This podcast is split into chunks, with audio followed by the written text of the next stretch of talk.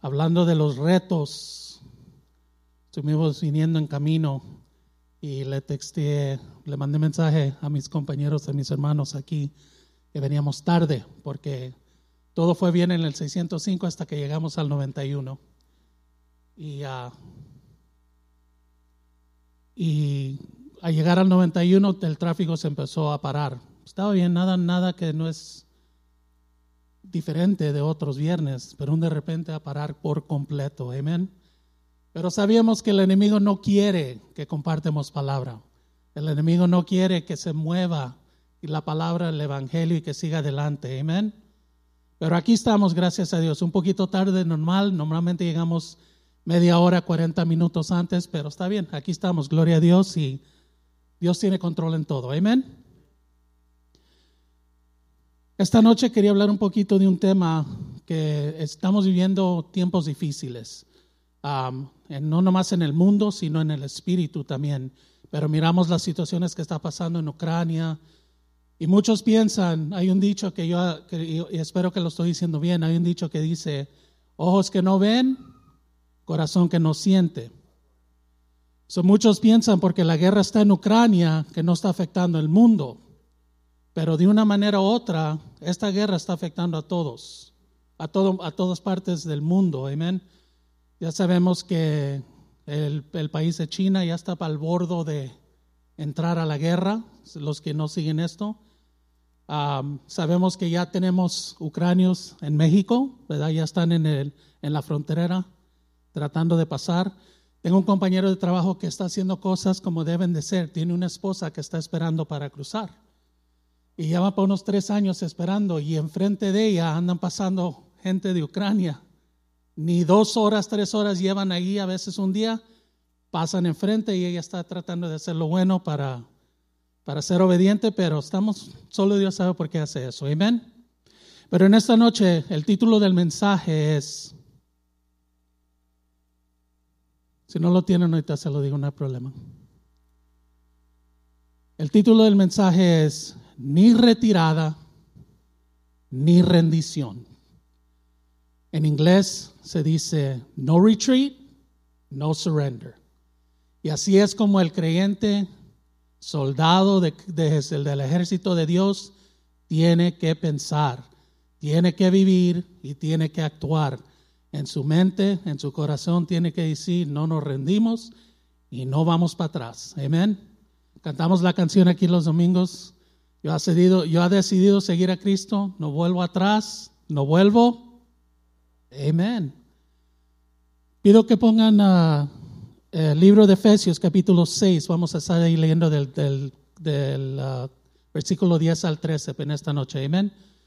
Aquí Pablo le habla, escribe esta carta, cuando ve esto ya está, ya está por terminar esta carta, pero tiene un sentido militar cuando usted empieza a leer, empieza a, dejar que estas palabras sagradas empiezan a abrir en su mente y empiezan a entender lo que dice, Pablo le está hablando a los hijos de Dios al estilo militar.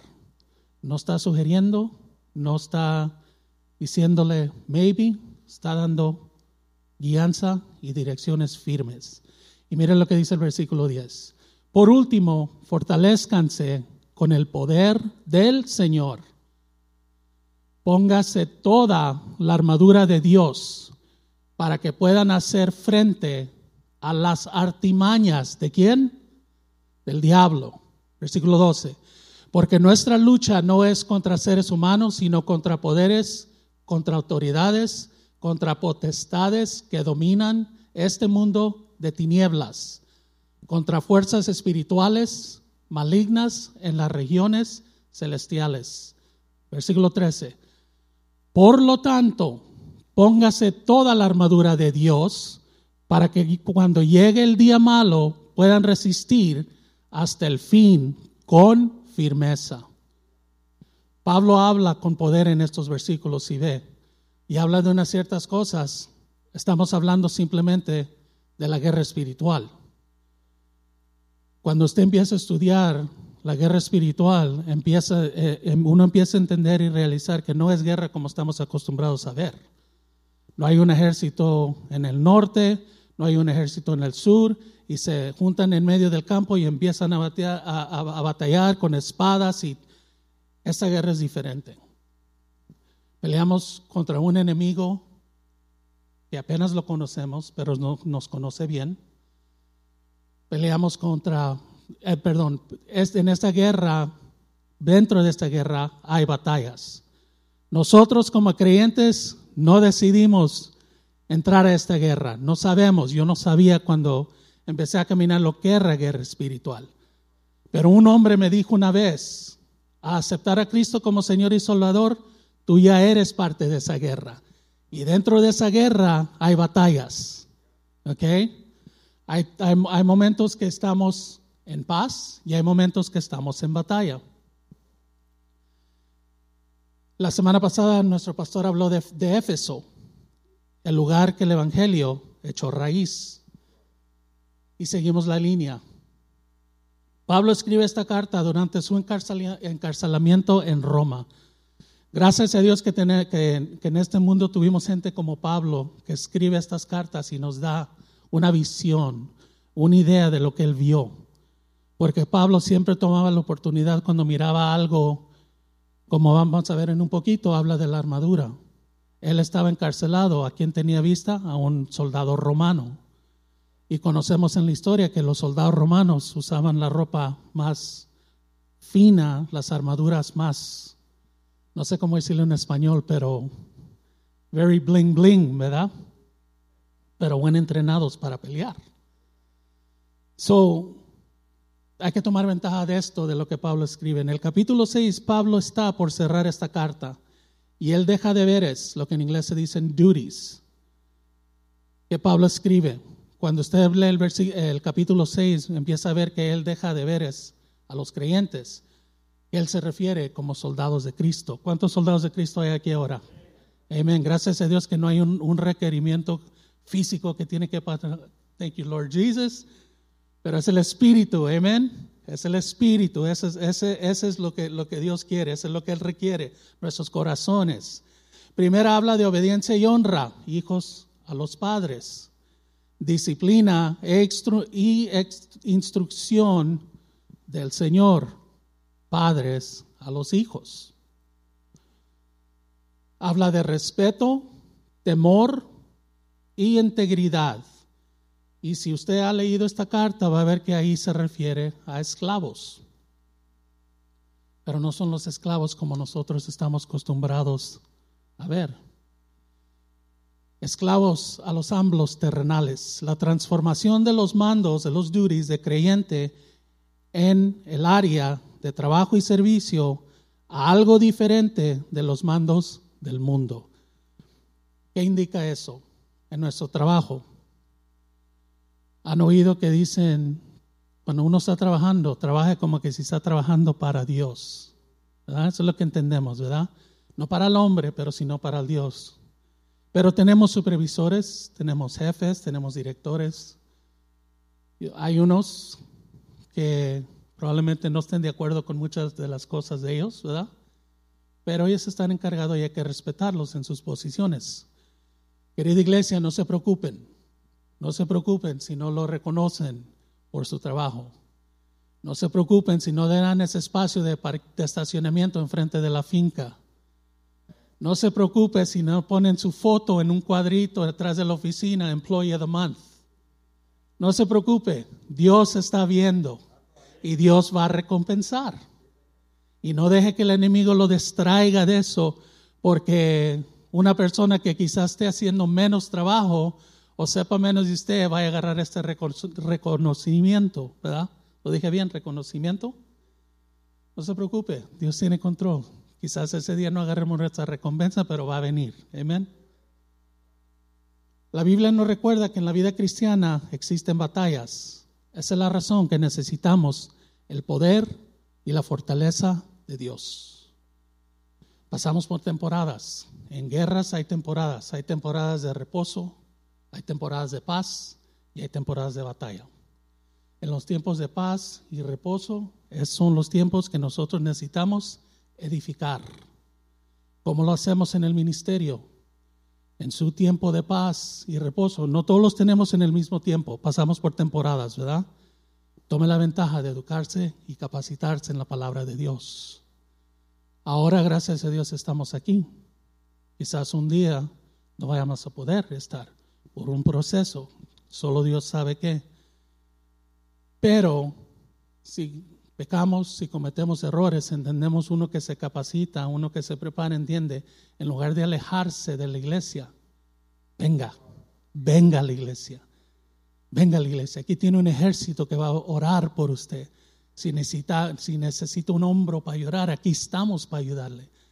El enemigo quiere que se aleje si hace algo, comete un pecado, comete algún error. Él quiere que se separe. esa es la meta de él.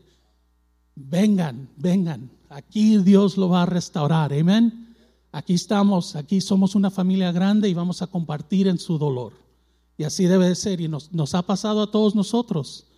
Cuando mi madre murió, la iglesia fue la que llamó, oró por nosotros, tiempo difícil para mí, pero gracias a Dios que pasó, que, tenía una iglesia que estaba en oración. Golpeado, la misma cosa, ¿verdad? Y eso lo compartimos con todos nosotros. La Biblia nos recuerda en la vida cristiana existen batallas.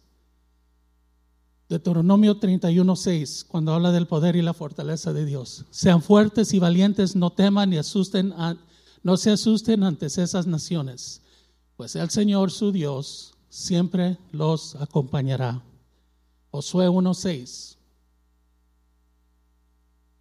Sé fuerte y y Valiente, eso mero, lo quiero ir hasta acá, hermano, están muy lejos de mí, por eso no, y con máscara los oigo menos, amén.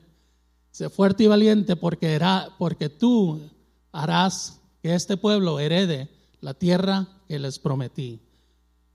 Y, la segunda, y el segundo versículo que yo me enseñé hace 20 algo años atrás, Filipenses 4:13. Todo, todo, todo lo puedo en Cristo que me fortalece. ¿Qué indica, hermano? No importa el tiempo, no importa la época. Sabemos que de Josué a Filipenses hay años, tienes de años entre medio de ellos. Entre Filipenses al 2022 hay, miles de años entre medio de eso. Pero Dios no cambia, es el mismo ayer, ay, perdón, ayer, hoy y para siempre. Y todo lo podemos en Cristo que nos fortalece. Amén. Sabiendo que el capítulo 6 tiene sentido militar, Pablo escribe con instrucciones, con estas instrucciones como soldados de Jesucristo. Habla de deberes, resistir y parar firme, luchas y ponerse toda la armadura de Dios. Eso indica, iglesia, eso indica que dentro de la guerra, eh, perdón, dentro de una guerra que estamos peleando nosotros, ¿qué clase de guerra dijimos que era? espiritual, no guerra tradicional que conocemos, que miramos entre, usted sabe, no quiero decir países, pero entre armies, hay que decir. No es ese tipo de guerra. Dentro de esta guerra, dentro de una guerra es larga, intenso y feroz. Hay temporadas que batallas existen diariamente. Pasamos por esos momentos que tenemos nuestras batallas cada día. Amén. ¿A cuántos les duele algo en su cuerpo? Sean honestos. Amén.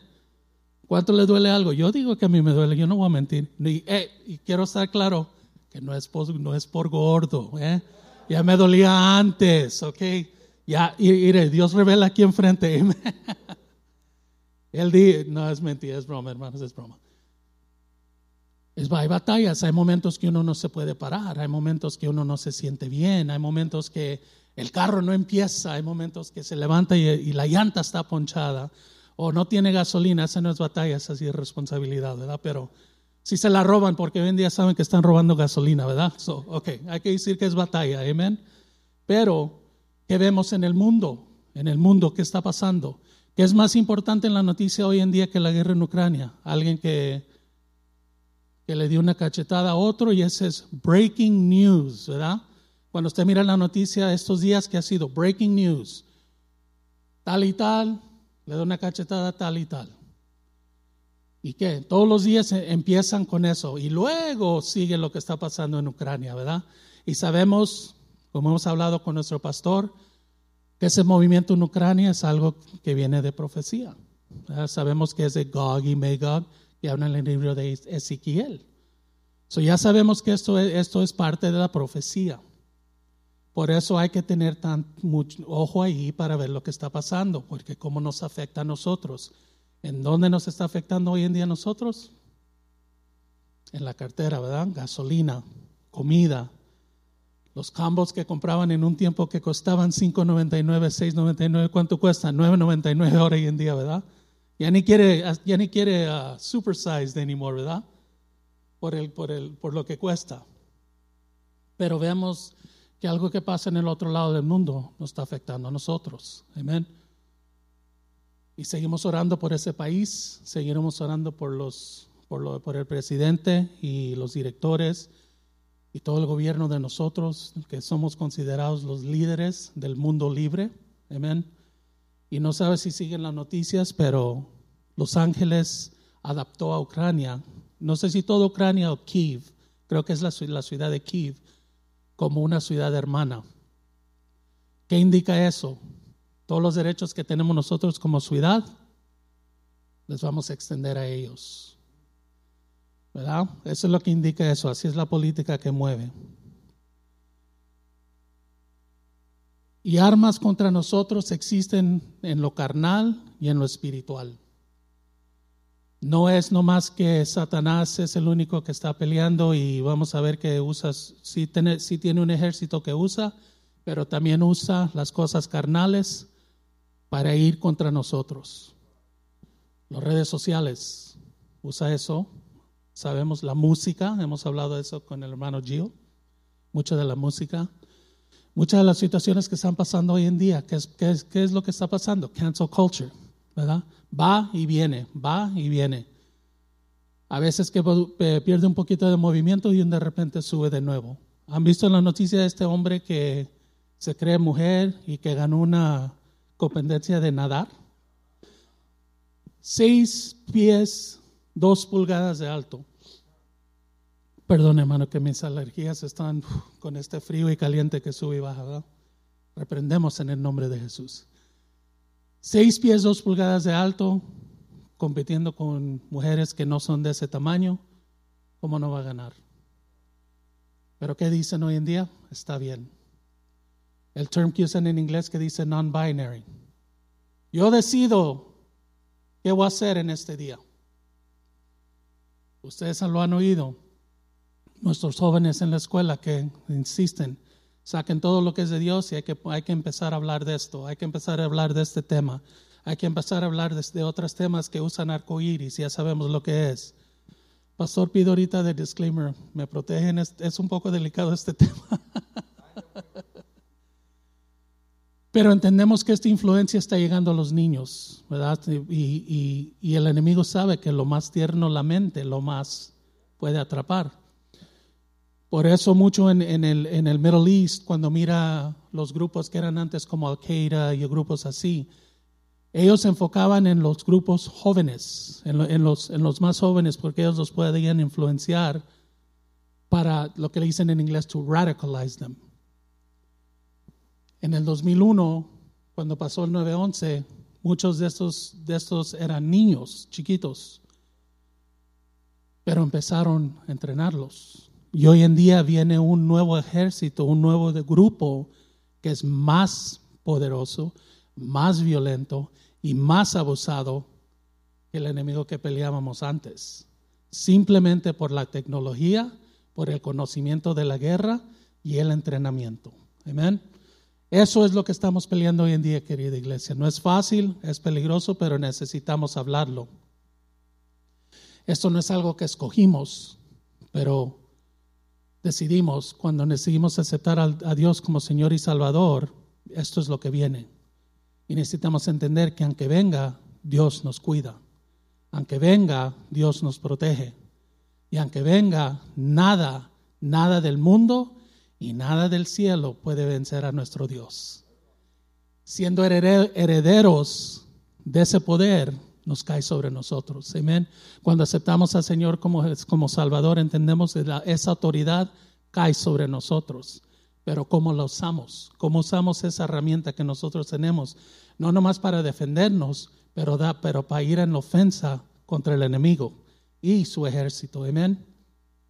Segunda de Timoteo 3:12 dice,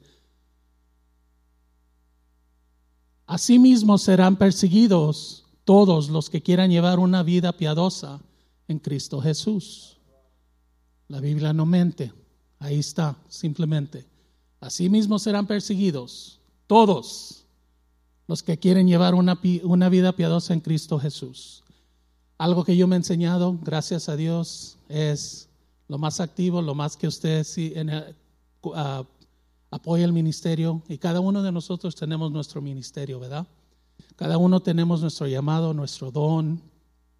No todos pueden proteger la iglesia, no todos pueden cantar, no todos pueden jugar el timbal, ¿verdad? Todos tenemos talentos, pero cuando lo activamos es cuando caemos en ese tema, o perdón, en ese versículo es lo que no aplica a nosotros. Ojo aquí, iglesia. Y quiero, saber, quiero que le advertirle algo. Este tema no es duro para compartir, pero eso es lo que Dios quiere que oigan en esta noche. Nuestro enemigo no va a gastar su munición en un cristiano tibio. Ya dime disclaimer. Hay unos hermanos en la iglesia que son tibios y no estoy hablando de MB Logos, iglesia por general. A mí me preocupa cuando yo hablo con gente y me dicen, oh, todo está bien, yo no, yo no tengo nada, no pasa nada, no, no, no, you know, blessed and highly favored, amen, praise the Lord. Yo no soy uno que digo, bueno, ¿qué, te está, qué tú estás haciendo? Dios me está revelando esto, esto, esto.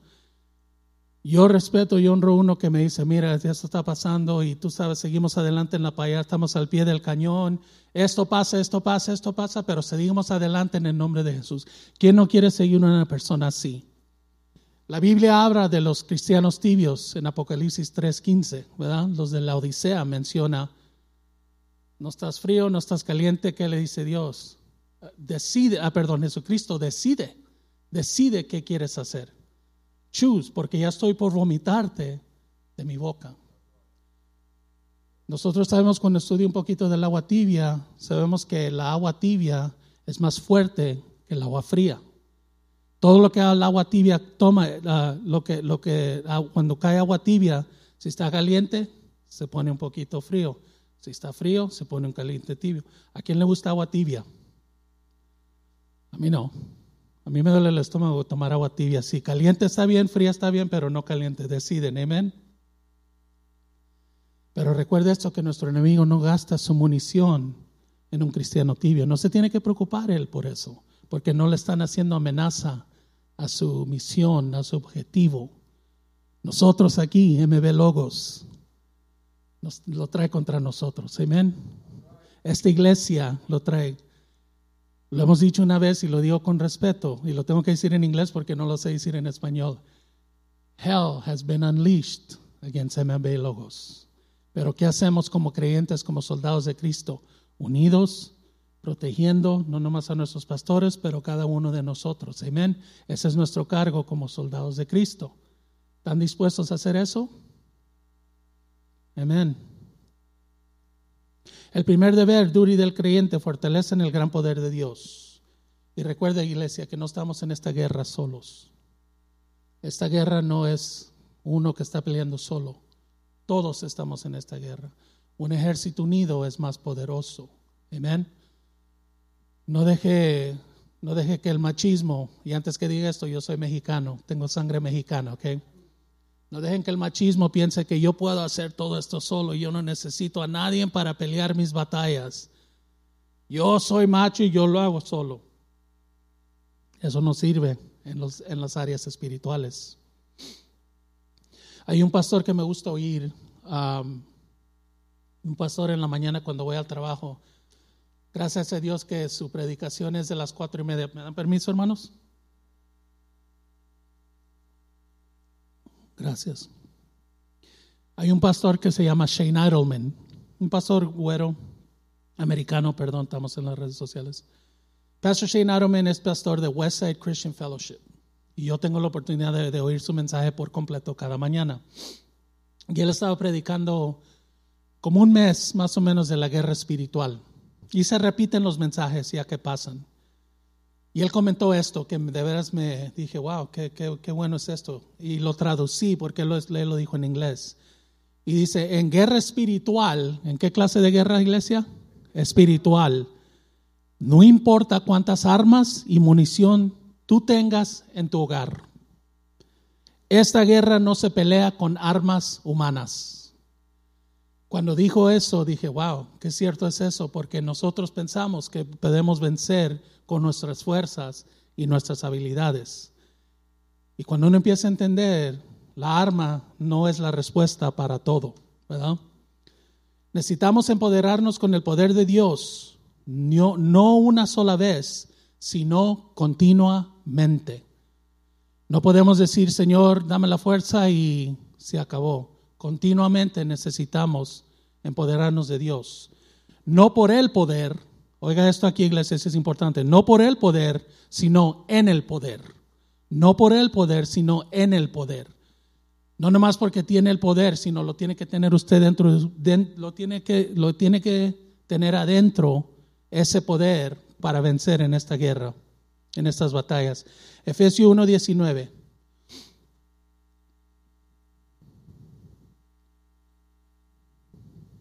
Efesios 1:19 dice, y cuán incomparable es la grandeza de su poder a favor de los que creemos.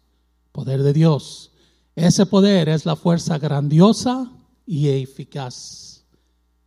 Nuestra debilidad se convierte en fuerza y valentía cuando entendemos qué significa ponerse toda la armadura de Dios. No nomás partes, toda completa la armadura. No por el poder, sino en el poder.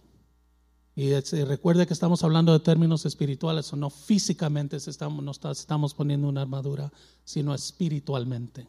Amén. Romanos 13, 12. ¿Y qué es la razón tras esto? La noche está muy avanzada y se acerca el día, gloria a Dios.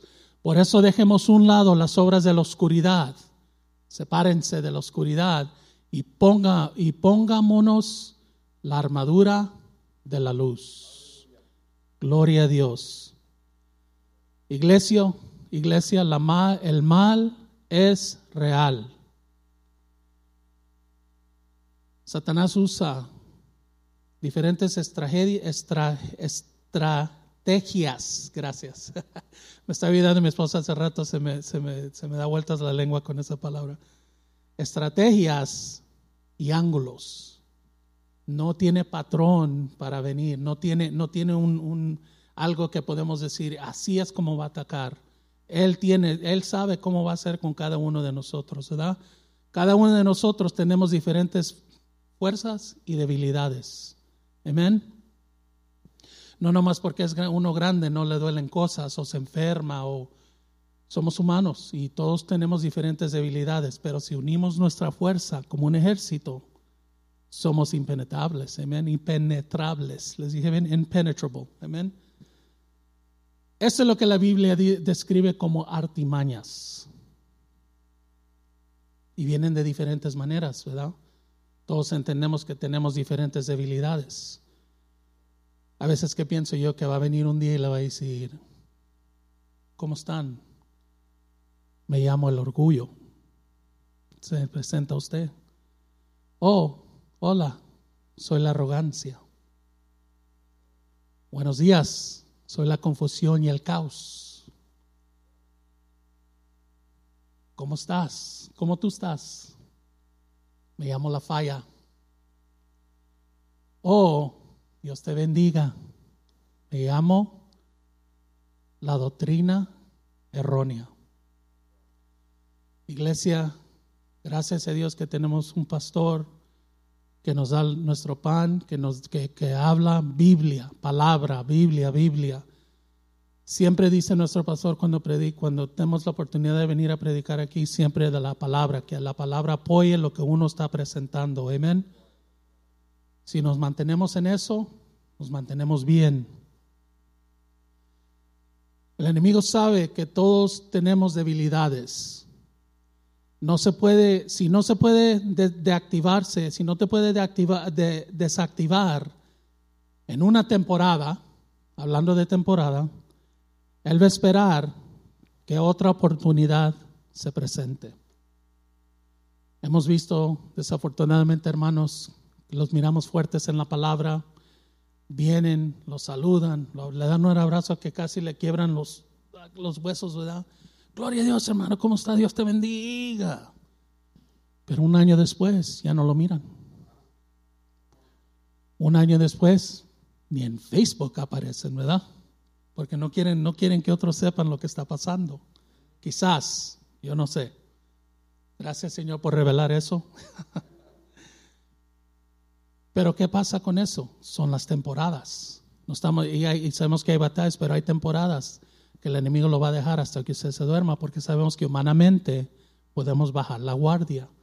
Pero por eso es importante que vengamos, aunque estemos cansados, aunque no nos reconocieron en el trabajo, no importa, venga a la iglesia, oiga la palabra, venga, eh, um, equip, equiparse, uh, equip yourself, ¿verdad?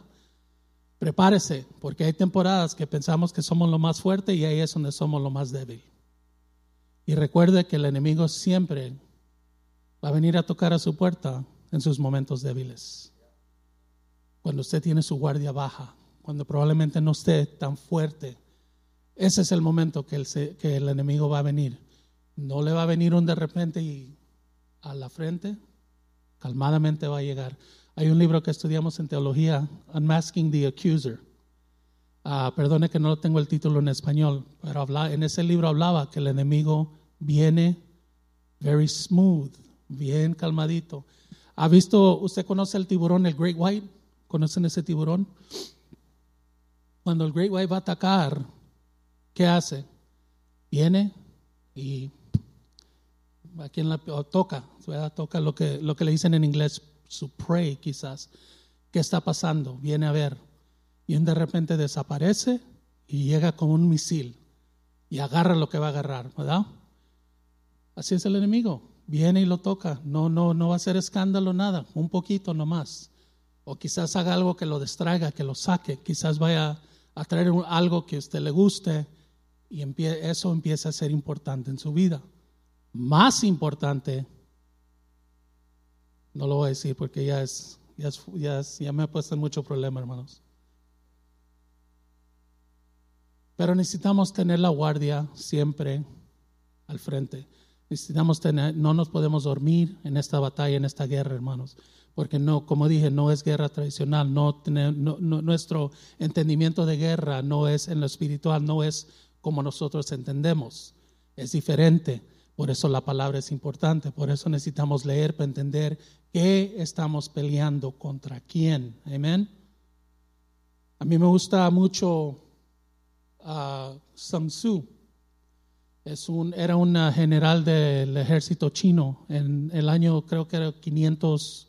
48 más o menos en ese tiempo, BC, antes de Cristo. Y él escribió un libro que se llama The Art of War.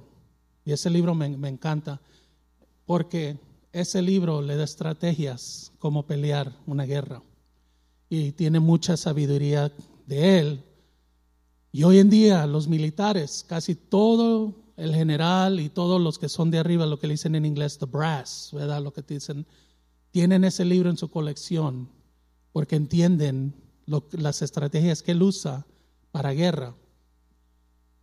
Y yo le traducí esto otra vez, porque los quiero tanto que me, duró día y medio para traducirlo, pero amén, aquí estamos, all Pero dice esto.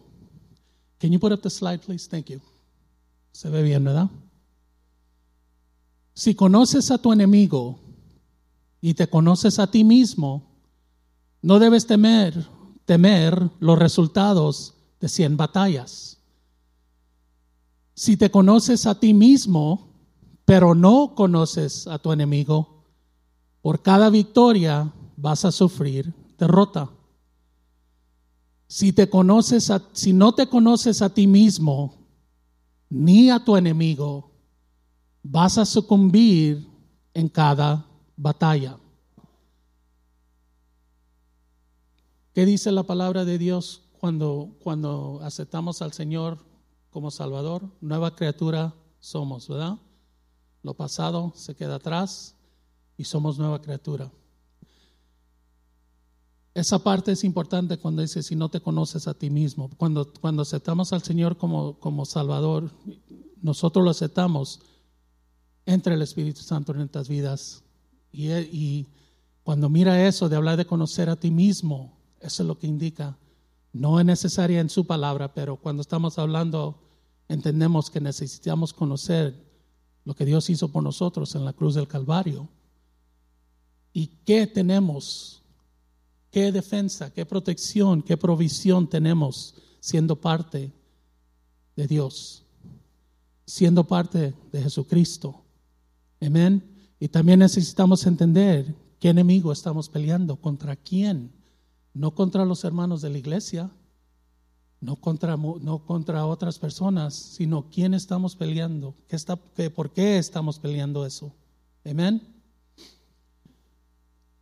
Y ya para cerrar, hermanos, el hombre no declaró esta guerra. Recuerden esto. Ningún hombre declaró esta guerra. Amén. Nosotros entramos en esto entendiendo que Dios es todo para nosotros.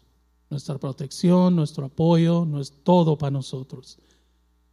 Pero una garantía sí tenemos, hermanos, porque la Biblia nos dice que aunque el hombre no declaró esta guerra contra nosotros, vamos a salir victoriosos en esta guerra. Porque Dios pelea por nosotros. Amén. Dios no necesita nuestras fuerzas, nuestro conocimiento de estrategias y nuestro conocimiento de ejército. Él no necesita eso. Todo lo que debemos hacer como creyentes es creer en Él y ser obediente a su palabra. Amén. Y si hay duda, como decimos, eh, recuerdo cuando estaba yo entrenando en una academia federal hace años, años, siempre decían, if you need proof, read it. Si necesitas algo, si necesitas prueba, porque si ustedes se ponen a ver y con, las, las, leyes son públicas, las leyes federales son públicas, no es nada privado, pero póngase a leerla a ver si la entiende, cómo están escritas. Subsections, codes, titles, que indica, todo eso indica algo, ¿verdad? Pero siempre nos decían, si necesitas más, léelo, léelo más profundo. Hasta decían, get the context out of it, sácale el jugo, ¿verdad? Es lo que necesitamos hacer con la palabra de Dios, separar nuestro tiempo para alimentar nuestro espíritu, para, para alimentar nuestros cuerpos ese tiempo es importante, su tiempo de leer la Biblia, su tiempo devocional, su tiempo de compartir. Necesitamos ese tiempo como soldados, porque si no, no vamos a saber qué y quién estamos peleando. Pero si necesito un versículo y con esto vamos a cerrar. Si duda, primera de Juan 4:4.